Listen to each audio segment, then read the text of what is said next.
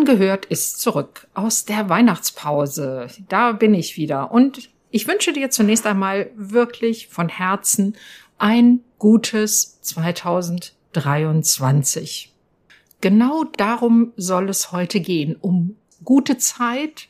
Und ich möchte mit dir mal ein bisschen ja sinnieren über den Begriff gut. Was macht eine gute Zeit aus? Was macht ein gutes Jahr aus? Und was hat das alles mit deinem Leben als Angehörige, Angehöriger eines psychisch erkrankten Menschen zu tun?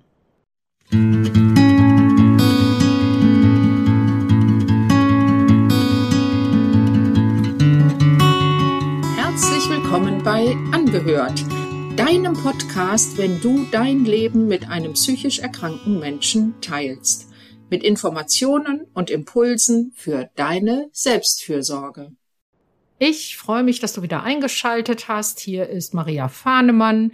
Ich bin Kunsttherapeutin und kreative Traumatherapeutin und in meinem Podcast Angehört geht es um Themen, die dich bewegen als Angehöriger, Angehörige eines psychisch erkrankten Menschen. Wie schon gesagt, heute soll es mal um das Thema gehen, was ist eigentlich eine gute Zeit, ein gutes Jahr. Und warum habe ich dir ein gutes 2023 gewünscht und nicht ein fröhliches, erfolgreiches, gesundes, grandioses äh, neues Jahr? Nächst einmal, ich wollte nicht in Anführungsstrichen riskieren, dass du innerlich auf Abwehr gehst, wenn du solche großen Worte hörst wie ein erfolgreiches, grandioses, äh, wunderbares neues Jahr oder so. Und deshalb habe ich einen Gang zurückgeschaltet und wünsche dir ein gutes neues Jahr. Weil ich dachte, vielleicht erscheinen dir größere Worte einfach als zu optimistisch angesichts der Situation, in der du dich gerade befindest und der Dinge, mit denen du gerade auf Neudeutsch äh, strugglest. Also ein bisschen oder ein bisschen viel vielleicht kämpfst oder die dich fordern oder sogar überfordern. Und ich möchte dich dazu gerne mal zu einer kleinen Übung einladen heute. Ich lade dich ein, ein bisschen darüber zu sinnieren, was ist das denn für dich ein gutes Jahr? Wir wünschen uns ja häufig so etwas wie eine gute Zeit. Das ist ja eine, eine ähm, Formulierung, die wir aus der englischen Sprache übernommen haben. Und äh, im angelsächsischen Raum wünscht man sich ganz häufig gegenseitig a good time. Have a good time. Und äh, das ist so wörtlich übersetzt, hab eine gute Zeit, hat das inzwischen so Eingang gefunden in unsere Sprachgewohnheiten. Ähm, Im Englischen hat dieses Have a good time eigentlich eine etwas andere Bedeutung als und einen etwas anderen ja, Bedeutungsklang als im Deutschen das habe eine gute Zeit. Im Englischen heißt nämlich Have a good time so viel wie hab Spaß. Eine gute Zeit ähm, empfinde ich als etwas, was viel ruhiger klingt, viel ausgeglichener. Deshalb nochmal zurück zu meiner Frage. Was wäre für dich eine gute Zeit? Was würde dazugehören zu einem guten Jahr? Woran würdest du erkennen, dass die Zeit, die du erlebst, gut ist? Dass der Moment, in dem du dich gerade befindest, ein guter ist. Und welche Dinge brauchst du vielleicht überhaupt nicht dazu, um einen Moment, eine Zeit, einen Monat, ein Jahr, was auch immer, als gut zu empfinden? Was ist vielleicht überhaupt nicht notwendig, damit es gut wird? Äh, ruhig mal ein bisschen über diese Frage und äh, mach dir gerne ein paar Notizen. Vielleicht kannst du die später noch gebrauchen. Da komme ich nachher nochmal drauf zurück. In der Psychologie ist die Suche nach der guten Zeit, wenn ich das jetzt mal so nennen darf, eng mit dem Namen Martin Seligmann verknüpft. Und der gilt als einer der Wegbereiter der sogenannten positiven Psychologie beziehungsweise er ist derjenige, der dieses Thema positive Psychologie in eine breite Öffentlichkeit getragen hat und ein bisschen dafür gesorgt hat, dass es so ein, eine populäre, ähm, ein populärer Begriff geworden ist. Martin Seligmann lehrt als Professor für Psychologie an der Universität von Pennsylvania in Philadelphia und hat sich in seiner Forschungsarbeit sehr viel mit Depressionen beschäftigt. Und diese Beschäftigung mit Depressionen hat ihn auch dazu gebracht, mal nachzuschauen, ähm, was muss eigentlich vorhanden sein, damit Menschen äh, seelisch gesund bleiben, damit sie eben nicht an Depressionen erkranken. Dieser Teil seiner Forschung ist nicht ganz unumstritten, aber was dabei herausgekommen ist, und er bezieht sich da auf ganz viele andere namhafte ähm, Wissenschaftler und Forscher in der, im Bereich der Psychologie und Psychotherapie. Was dabei ähm, herausgekommen ist, sind Aspekte, von denen er sagt, die gehören dazu, dass Menschen möglichst viel äh, Wohlbefinden empfinden in ihrem Leben. Also ich möchte jetzt, du siehst, ich eier ein bisschen rum. Ich möchte ein bisschen dieses Wort ähm, Glück oder Glückssuche oder so vermeiden, weil es geht ihm wirklich mehr um Wohlbefinden. Was trägt dazu bei, dass wir Menschen seelisches Wohlbefinden erleben? Und da hat er auch unter Einbeziehung der Theorie einer, wie ich schon sagte, einer ganzen Reihe namhafter äh, Psychologen und Psychotherapeuten das PERMA-Modell entwickelt. Der, das Wort PERMA ist äh, ein Akronym, das heißt, jeder Buchstabe steht für einen bestimmten Begriff. Fangen wir mal an. Das P steht für positive Emotionen. Das E steht für Engagement. Das R für Relationships, also für Beziehungen. Das M für Meaning, was so viel heißt wie Sinn und das A für Achievement, also für Errungenschaften. Und laut Seligmann sind das wesentliche Faktoren, die zu unserem Wohlbefinden beitragen. Ich möchte hier und heute einmal gerne auf den ersten Punkt, auf das Thema positive Emotionen eingehen. Und hier schlage ich gleich nochmal eine Brücke zu Lisa Feldman Barrett, ähm, auf die bin ich schon mal eingegangen in meiner Podcast-Folge Nummer 20, die absoluten Selbstfürsorge Basics. Da habe ich Lisa Feldman Barrett schon einmal zitiert und kurz vorgestellt. Also vielleicht magst du da noch einmal hineinhören. Lisa Feldman Barrett rät zum Thema Emotionen dazu, möglichst viele sehr ausdifferenzierte Gefühle quasi zu sammeln oder Begriffe für Gefühle. Denn so bestätigt auch ihre Forschungsarbeit, wer eine große Bandbreite an Emotionen zur Verfügung hat, erlebt auch ein reicheres Innenleben sozusagen und ist zufriedener. Deshalb kommen wir mal zurück zu meiner Eingangsfrage. Was braucht es, damit deine Zeit gut ist? kopple diese Frage mal mit der Sammlung vieler positiver Emotionen. Ich habe da mal ein Beispiel für dich. Die positive Emotion, die uns meistens so als erstes einfällt, ist die Freude. Das ist, da würdest du mir wahrscheinlich zustimmen. Freude ist was Schönes, das zu erleben ist eine positive Emotion. Wie wäre es, wenn wir diese Freude, das, das Gefühl der Freude mal ein bisschen weiter ausdifferenzieren, damit sie uns in ja vielfacher Hinsicht zur Verfügung steht. Und zwar eventuell so oder in einer Art und Weise, wie wir sie vorher noch gar nicht gesehen haben. Zum Beispiel, wenn du mir schon länger folgst, ich habe ja öfter mal erwähnt, dass ich einen Hund habe und wenn das wie das so ist als Hundehalter, muss man ja auch täglich mindestens zweimal mit dem lieben Vierbeiner vor die Tür.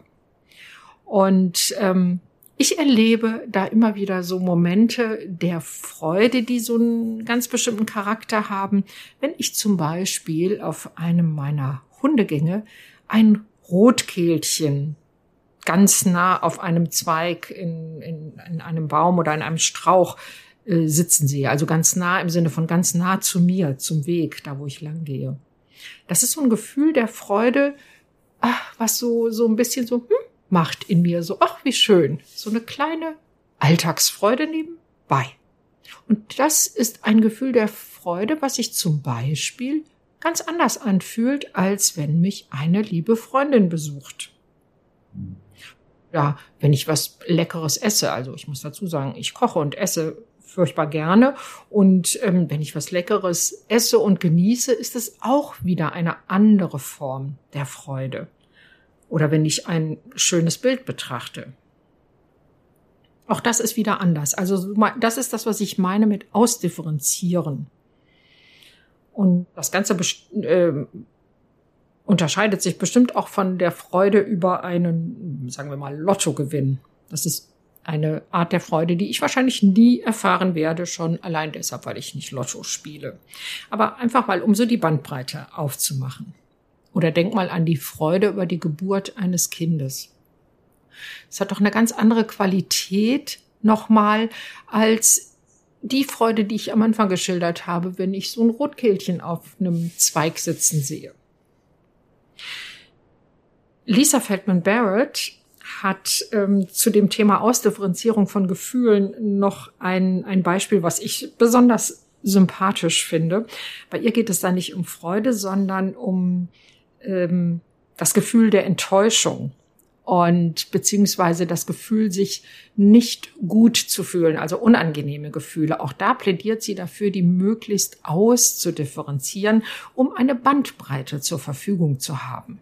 Da könnte man sich fragen, wieso brauche ich denn eine Bandbreite unangenehmer Gefühle? Warte ab. Das Beispiel von Lisa Feldman Barrett bringt dich vielleicht auch auf die Spur, auf die es mich gebracht hat. Die beschreibt die Situation, in der sie so Heißhunger und Lust verspürt auf eine Tüte Chips. Und sie sagt, dann geht sie zum Küchenschrank, macht den auf, den Schrank, wo normalerweise die Knabbervorräte lagern und stellt fest, es sind keine Chips mehr im Haus. Wer kann das nicht nachfühlen? Man freut sich auf etwas, macht die Schranktür auf und guckt ins Leere. Und diese Art der Enttäuschung bezeichnet sie als das Gefühl der Chipslosigkeit.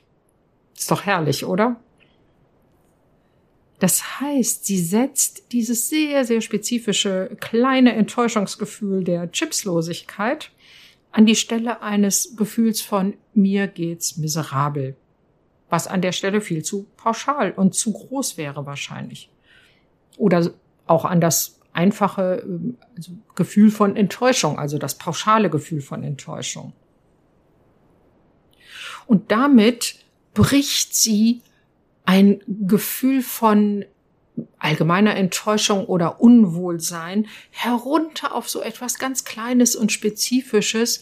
Okay, ich verstehe, wenn man richtig Heißhunger auf Chips hatte, dann kann die Enttäuschung schon recht groß sein, aber sie bezieht sich eben nur auf die Chipslosigkeit. Und das kann uns helfen, uns rascher und besser zu regulieren. Wenn ich nur enttäuscht bin darüber, dass es keine Chips mehr gibt, um mal bei dem Beispiel zu bleiben, dann bezieht sich das auch nur auf diesen Aspekt meines Lebens. Und ich muss nicht gleich das Gefühl bekommen, und das machen wir emotional manchmal, gleich ähm, mein, mein ganzes Leben als ähm, oder meinen ganzen Tag, sagen wir es mal so, ich mache es mal nicht ganz so groß, meinen ganzen Tag als verfuscht zu erleben. Nein, es sind keine Chips mehr da, finde ich enttäuschend. Hm. Aber es gibt auch noch was anderes. Das heißt, diese Fähigkeit darüber, sich schneller wieder zu regulieren, ähm, trägt auch dazu bei, dass wir uns rascher wieder besser fühlen. Ich möchte noch ein Wort sagen zur positiven Psychologie. Damit ist übrigens nämlich nicht gemeint, alles nur noch von der Sonnenseite zu betrachten. Und ähm, das, was nicht so gut läuft, zu ignorieren. Das würde ich für einen Fehler halten. Und auch hier, wenn du mir schon länger folgst, dann ähm, weißt du, dass ich immer sage, äh, versuche in die Akzeptanz zu kommen. Und Akzeptanz heißt ja nicht etwas toll zu finden, sondern erst einmal wahrzunehmen, es ist da ist eine Situation, die ist so, wie sie ist. Und von dem Punkt an weiterzugehen. Denn wenn wir Dinge, die ja gerade schwer sind, die uns überfordern, die nicht so gut sind, einfach ignorieren, dann fliegen die uns irgendwann um die Ohren. Ich persönlich finde an diesem Ansatz der positiven Psychologie den ähm, ressourcenorientierten Ansatz einfach sehr wertvoll. Und ressourcenorientiert heißt ja nichts anderes als, ich schau mal drauf, ähm, was steht mir zur Verfügung, welche Stärken habe ich, welche, wo habe ich Kraftquellen, wo kann ich Kraft tanken und ähm, wo ist auch im Außen etwas vorhanden. Als Angehöriger, glaube ich, ist der Blick auf das, was gelingt und das, was vorhanden ist an Stärken und an Kraftquellen und ähm, auch auf der Blick auf die Dinge, die ähm, gut sind in deinem Leben, einfach wichtig weil es für dich so wichtig ist, bei Kräften und in Balance zu bleiben. Ja, und in diesem Sinne wünsche ich dir ein gutes neues Jahr mit vielen guten Momenten und der Fähigkeit, diese für dich zu erkennen. Und jetzt habe ich noch eine, ähm, eine Ankündigung in eigener Sache. Wenn du nämlich im Raum Köln, Bergisch Gladbach, Leverkusen und so weiter, also wenn du hier in diesem, diesem Kölner Raum, Großraum wohnst und ähm, Lust hast, deine Kraftquellen wiederzufinden und auf kreative Art und Weise zur Ruhe und in Balance zu kommen, dann schau dir doch mal auf meiner Internetseite an. Ich starte nämlich im Februar schon eine Gruppe in meiner Praxis vor Ort, eine Gruppe für Angehörige psychisch erkrankter Menschen mit dem Titel Gemeinsam kreativ Kraft tanken. Und der Titel ist eigentlich schon Programm. Es geht darum, einmal im Monat zusammenzukommen. Also im Moment sind sechs Treffen geplant, in einer kleinen Gruppe höchstens sechs TeilnehmerInnen einfach auch weil meine Praxis mehr nicht hergibt an, an Raum. Sechs TeilnehmerInnen, wie gesagt, sechs Termine, an denen wir ähm, gemeinsam alle Themen ansprechen, die dich bewegen als Angehöriger, als Angehörige und mit kreativen Methoden die eigenen Kraftquellen entdecken, wieder in Balance kommen, mh, mm, ja, zur Ruhe kommen und alles, was da gerade so nötig ist. Informationen dazu, wie gesagt, findest du auf meiner Webseite www.praxisfahnemann.de in einem Wort. Ich verlinke dir das natürlich auch nochmal in den Show Notes. Und wenn du weiter weg wohnst und individuelle Hilfe für dich in Anspruch nehmen möchtest und ähm, mit mir arbeiten möchtest, ich biete wie immer auch Online-Sitzungen an und da freue ich mich ganz einfach auf deine Nachricht unter kontakt.praxisfahnemann.de. Sprich mich einfach an, wenn du einen Termin ausmachen möchtest und ich antworte dir so schnell wie möglich. Jetzt freue ich mich, dass du bis hierhin zugehört hast und ab jetzt gibt's wieder alle zwei Wochen eine neue Folge von Angehört und ich freue mich jedes Mal, wenn du einschaltest. Tschüss!